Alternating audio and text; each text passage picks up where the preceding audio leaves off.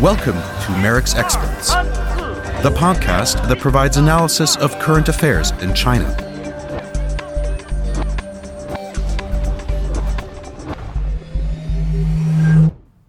Hello, everyone.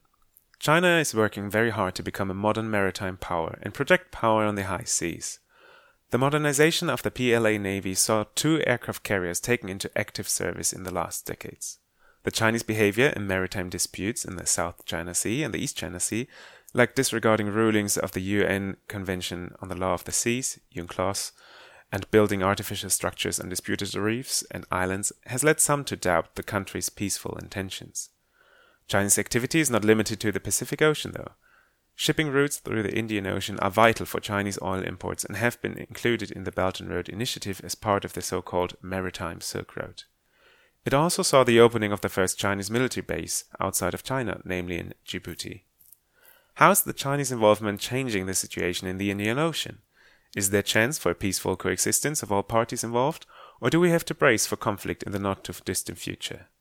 Hello, my name is Johannes Heller, and to answer these questions, I'm joined by Dr. Pradeep Taneja, MERICS visiting academic fellow from May to July 2019 and in January 2020. He was born and educated in India, but also lived and worked in China for many years. He is a fellow of the Australia India Institute and an associate of the Centre for Contemporary Chinese Studies, both at the University of Melbourne in Australia. Welcome. Hi, Johannes. So, Pradeep, how much is China involved in the Indian Ocean? Well, if you go back um, 15 or 20 years, China barely had any presence in the Indian Ocean. China did not have a blue water navy. Chinese navy was essentially a coastal navy. Uh, China had not been a maritime power for a long time, perhaps since the Ming dynasty. Uh, but over the last uh, 15 years or so, the Chinese footprint in the Indian Ocean has been growing fairly steadily. According to some estimates, there are at least 8 to 10 Chinese ships and submarines in the Indian Ocean at any given time. So that is quite a considerable sort of shift in China's sort of presence in the Indian Ocean region compared to just, you know, 10, 15 years ago. Is the Indian Ocean very important for China? What is the importance there? Uh, obviously, China is now the world's largest uh, trading nation. You have to go to any port in the world and you will see Costco shipping and Chinese shipping everywhere. So, China clearly is uh, a major trading nation and therefore shipping is absolutely important to it. Uh, we know since the end of the Second World War, the shipping lanes or the sea lanes of communications around the world have been patrolled by the United States Navy for a long time. So, in many ways, the security of the sea lanes of communications has been for the last 70 plus years provided by the United States Navy. And China has been a beneficiary of that security because China has emerged as a major trading nation. And as China began to trade with the rest of the world in the late 1970s, China was quite happy to have the protection provided by the United States Navy in some troubled parts of the world. But as China's own economy has grown and China's military and naval capabilities have steadily grown, China feels that now it should play a much more active role in the protection of the sea lanes of communication. But the problem, of course, in the Indian Ocean is that China is not the resident power in the Indian Ocean. And China's increasing naval presence in the Indian Ocean has begun to bother countries like India, which is, of course, one of the India and Australia, the resident Indian Ocean powers. And, and there is concern about China's presence and China's intentions in the Indian Ocean. Mm-hmm. Has the presence of Chinese uh, ships in the Indian Ocean impacted the China India relationship in a way? Uh, India and China, of course, have a long territorial dispute. So the land border between India and China is source of enough tension, and it's an undefined and uh, you know a controversial border. So there's no settlement. Uh, going back to the 1962 war between India and China, Uh, they have been negotiating now since the late 1970s to settle their land border, but they haven't made much progress. On the positive side, of course, India China border remains largely peaceful. Uh, despite some skirmishes from time to time, India China border has been peaceful. Not a single bullet has been fired on the border for decades now. So clearly, they've been able to manage their land border. And historically, of course, India wasn't worried about China's maritime presence because China didn't have the capabilities to exercise influence in the Indian Ocean. But increasingly, as I said earlier, China's naval presence in the Indian Ocean is growing very steadily. So, to just give you one example, in um, in December, early December, Indian Navy revealed that in September 2019, the Indian Navy expelled a Chinese research ship called Shiyan 1, uh, which was operating without the permission of the Indian military or the Indian government. It was operating in the Andaman Sea, you know, where Andaman and Nicobar Island chain, very close to the, the, the Straits of Malacca, is Indian territory, and therefore India has a large exclusive economic zone in that area. And Chinese experimental ships were operating in that area. Essentially, what Chinese Navy is trying to do by using these so-called research ships is to look at the the, the conditions, underwater conditions in those areas, because submarines operate under very sort of tight conditions in the sense that you need maritime domain awareness, you need to have the, the geological knowledge of that area before submarines can operate successfully. And Chinese research ships have been studying that area because Andaman Nicobar Islands and the Andaman Sea gives India a significant strategic advantage. Uh, it kind of uh, from the eastern Indian Ocean to the Pacific. It connects the Indian Ocean to the Pacific via the, the Straits of Malacca. So, strategically speaking, it does give India a significant advantage. And Chinese submarines have been detected in that area on a regular basis. So you can see, you know, that, that example of Shiyan 1, uh, the you know, Chinese research ship, uh, and the concerns that the Indian Navy had about it, it does kind of tell you about you know the, the, the growing challenge that China's increasing naval presence in the Indian Ocean presents for India. Do India and China try to solve these issues together, or are both like plowing ahead, uh, going their own way, and the chance for, for conflict is increasing? There has been um, very little collaboration, if you like. Uh, although Indian naval ships have visited China, um, so you know Chinese Navy invites uh, ships from friendly countries, and Indian naval ships have visited Chinese harbors, and Chinese naval ships have also visited Indian harbors.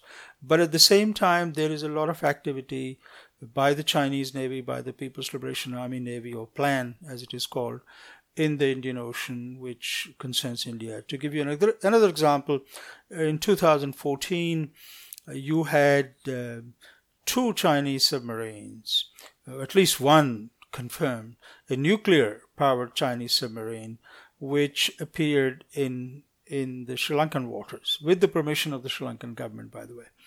Now, Sri Lanka and India have an understanding that Sri Lankan Navy or Sri Lankan government will inform India if there was any, you know, any movement of naval assets of another country. And in this case, Sri Lanka did not inform India. And Sri Lankan government and the Chinese Navy said that no, there was nothing sinister about it, that uh, this submarine was returning from um, from uh, the anti-piracy duties in the Indian Ocean, and and therefore this was just a routine sort of uh, visit. First of all, you don't need submarines to operate against the the, the pirates, uh, particularly you know the Somali pirates. You know you don't need submarines to deal with them. Uh, and clearly, it was part of uh, a familiarization sort of visit by the Chinese submarines because they want to study the conditions in, a, in the Indian Ocean region. So uh, there is a discussion among scholars and, and naval specialists in India and the Indian Ocean about China's intentions, what exactly China a, you know, hopes to achieve. Clearly, China can't hope to control the Indian Ocean uh, because geographically it is it's too far away from China. So unlike the South China Sea, where China's presence is such that now one can say that China is on the threshold of controlling the South China Sea, in the Indian Ocean, China can't hope to control the Indian Ocean, but the Chinese strategy could be to, you know, essentially deny India or any other navy the strategic use of the Indian Ocean. So, what's called the sea denial strategy. And submarines, of course, play a very important part because they stay hidden in an area and then they can be used to, to deny access to other you know naval forces in that area. So China's strategy in the Indian Ocean is not so much about control, but developing capabilities, particularly the ability for the Chinese submarines, and China now has you know, nearly 75 submarines, uh, the capability which would allow it to deny access to um, to Indian and American and other uh, navies to successfully operate or to successfully counter Chinese presence in the region. This is MERICS Experts. As we touched upon uh, Sri Lanka right now, um, there are several smaller island nations in the Indian Ocean, like also the Maldives, Mauritius, the Seychelles, and they're kind of between the two biggest uh, players in the region, like not counting the US at the moment, but like between India and China, both influencing them politically, but also through other means.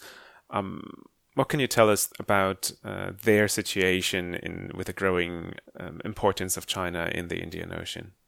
Uh, Chinese um, government has been engaged in a project to build port facilities around the Indian Ocean for a long time. And of course, we've seen port construction by China in other parts of the world too. But in the Indian Ocean, this has been going on for nearly 20 years, where China has been funding and you know providing technical assistance, and in fact, Chinese companies are building some of these port facilities. Uh, and this has been happening all around the Indian Ocean. Some American uh, think tank uh, specialists have, have once called it the string of pearls strategy that China's strategy is to surround India with a, a string of ports, dual use ports, ports which will be ostensibly for civilian use, but could also be put to military use, or where Chinese Navy ships could be given access in times of crisis, uh, or for regular you know, visits. Uh, India, of course, doesn't kind of officially uh, endorse this threat of string of pearls, but India does take note of the fact that American and other scholars have talked about this string of pearls strategy. But certainly in India's neighborhood, China has built port facilities in Gwadar in Pakistan on the Balochistan coast. Uh, China built the port in Hambantota in Sri Lanka, which of course has been quite controversial because China provided a loan to the Sri Lankan government for this port, and eventually, as the Sri Lankan government was unable to to pay or to repay the money, uh, Chinese uh, state-owned companies now control the port of Hambantota. So that's just two examples of Gwadar and Hambantota, but there's a lot of other ports which are being built in in Myanmar, for example. Chinese President Xi Jinping was in in Myanmar just uh, in January 2020, and he signed an agreement which, of course, we've known about for a long time, that China will build this major deep water port, you know, in uh, in Myanmar. So there is a whole string of uh, port infrastructure which China has been engaged in building. Now, on surface, of course, port facilities can help these countries develop their trade and, and, and port is essential infrastructure for any any coastal uh, nation. But at the same time, we don't know what the understandings are between the governments of these countries and China, whether or not you know these port facilities can be used by Chinese Navy. And, and to come back, yeah. let me let me come back to the the other uh, the small island states. The small island states, of course, India historically has had good cultural ties with most of these countries. Countries like Mauritius, for example, have a large Indian diaspora. Uh, Sri Lanka and India, of course, have long you know, cultural links. And as long as the Chinese Navy was just a coastal navy, India also did not pay a significant amount of attention to these countries. In, in, in some ways, one can argue that India, in fact, has neglected its, its neighborhood in the Indian Ocean. India's policy now, of course, is to, to give priority to India's neighborhood. Prime Minister Modi of India has a neighborhood first policy. India also has this look east policy, under which India has been developing closer ties with countries to India's east. Uh, but at the same time, China's presence in the Indian Ocean island states is also increasing.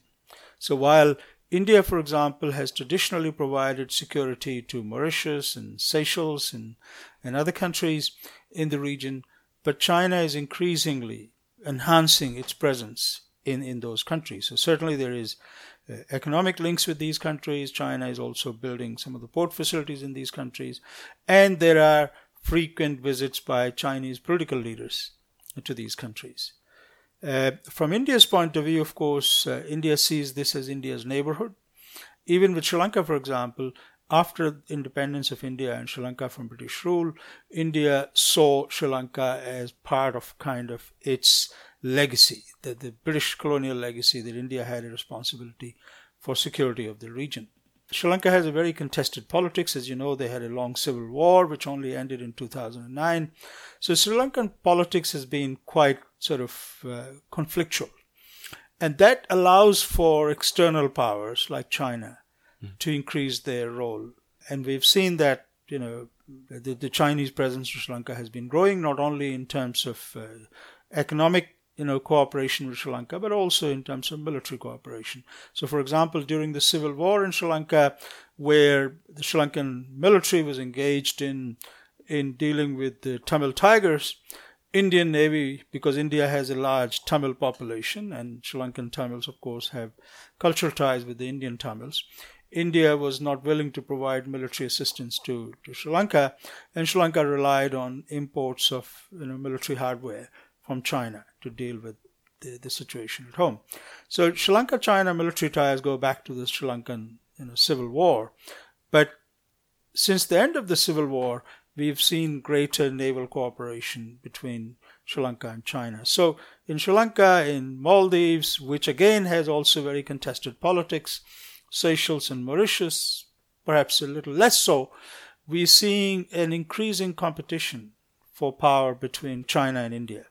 But sometimes it is assumed that it's only China and India which are shaping the environment. We sometimes underestimate the agency or the ability of these island states to play one against the other. Uh, and, and most of these states have been very good at uh, using China and India to try and, and extract as much economic advantage they can get from, from both sides. The Indian Ocean and the Pacific Ocean are often combined together in a concept of uh, the Indo-Pacific, like a broader region encompassing both oceans and the, the countries uh, bordering them. How does the concept of the Indo-Pacific affect the security dynamics in Asia, and maybe why does China reject this idea of the uh, Indo-Pacific? Uh, the concept of Indo-Pacific has been around for a long time, but in security and strategic terms, it's only you know recently that this has been formalized. Uh, in fact, Prime Minister Shinzo Abe of Japan, when he was Prime Minister the first time in 2006, he visited India and he, in his address to the Indian Parliament, he talked about the confluence of Indian and Pacific Oceans. And that, in a way, in strategic terms, the first time that this concept was first mentioned by an international leader. And since then, scholars in Australia, in India, and Japan, and, and of course in the United States, have tried to flesh it out a bit more. And for the first 10 years or so, this concept was more an academic idea of seeing the Indian and Pacific Ocean as essentially a single sort of zone. Historically, if you look at the, the post war period, the regional institution building in Asia was largely concentrated in the Pacific.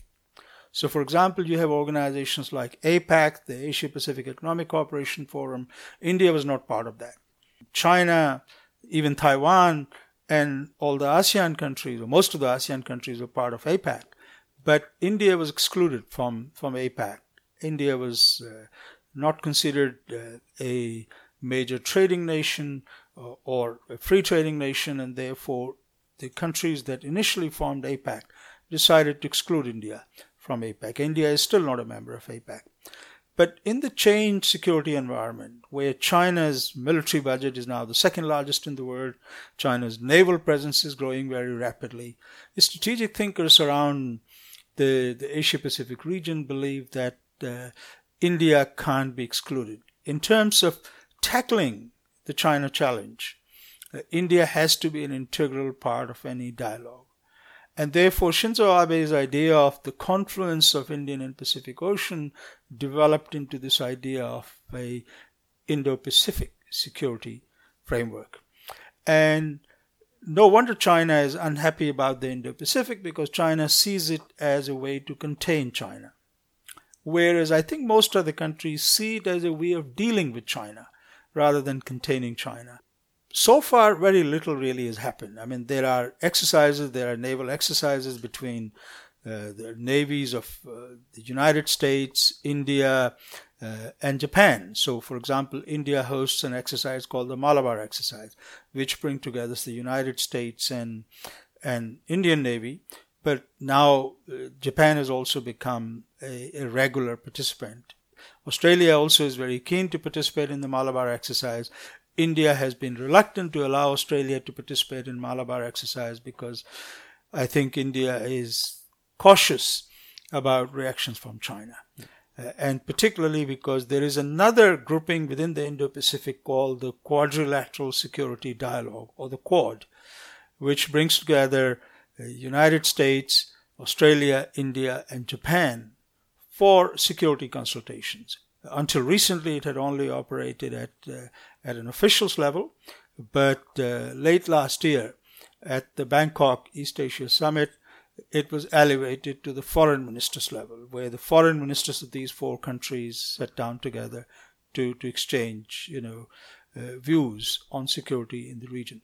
So China worries that both the Quad and this concept of the Indo-Pacific is designed to contain China's influence, uh, but increasingly consultations are happening not only among the four you know the quad countries but also other countries in the region to enhance what is called the maritime domain awareness or MDA maritime domain awareness is really about knowing about the presence and the intentions of external actors in the region and exchanging information about you know who is operating, who is present, whose submarines are operating in the region, in the Indo Pacific region, has become critical to that debate. So, countries of the Indo Pacific have increasingly begun to cooperate on intelligence sharing, on information sharing, uh, particularly as China increases its uh, reconnaissance and surveillance activities in the Indian Ocean.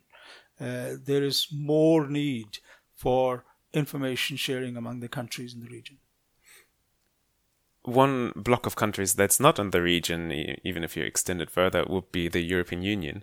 Do the developments in the Indian Ocean, like uh, increasing presence of, of Chinese vessels, uh, but also the rise of the concept of the Indo-Pacific, uh, concern the European Union or European Union member states? Is there a reason that we should deal with it more openly or more with a more concentrated effort, or is it just too far away from the European Union and uh, it doesn't concern us at all? European Union already plays some part in the Indian Ocean region. For example, European Union has a, a Horn of Africa uh, sea monitoring uh, facility where they they provide information to the European countries, but also to other like-minded countries. So European Union already has some presence in the Indian Ocean, and some individual uh, European Union states, like France, for example, has a significant you know, presence in the Indian Ocean region. But I think it is important to to deter any adventurism in the Indian Ocean region. It is important that European Union also plays a part. Because it is not about, you know, fighting fighting wars. It's about making sure that wars don't occur, making sure that conflict doesn't occur. And to do that, you need all like minded countries to play a much greater role, depending, of course, on their capabilities, to play a much greater role in that region. Because Indian Ocean is a very significant you know, part of the world. It's the third largest sort of oceanic division in the world. Uh, in fact, if you if you go back in March 2014, we had this MH370, this Malaysian airline plane, which which disappeared, and after nearly six years of uh, search in the southern Indian Ocean, we still don't know, you know, what happened to this plane, and that in a way tells us about, you know, the significance of this vast area that is the Indian Ocean. So increasingly, I think people are realizing that we need to be more aware of the conditions in the Indian Ocean. We need to be aware of who is operating in the Indian Ocean, who is present in the Indian Ocean, so that we can avoid any accidental uh, conflicts. So I think European Union has a role to play, and it has the capabilities to play a role. France has already embraced the idea of the Indo-Pacific, and I think countries like Germany need to be more aware and more more sensitive to the security situation in the region. So, uh, going forward, I would like to see a much stronger European Union presence in the Indo Pacific region. On that note, I think we raised some awareness in this podcast as well. Thank you, Pradeep, for uh, joining us in our MERICS Expert podcast. My name is Johannes Heller. Thank you for listening. Hear you next time. Goodbye. You have been listening to MERICS Experts, the podcast from the Mercator Institute for China Studies in Berlin. If you want to learn more about our work, please visit us at merics.org.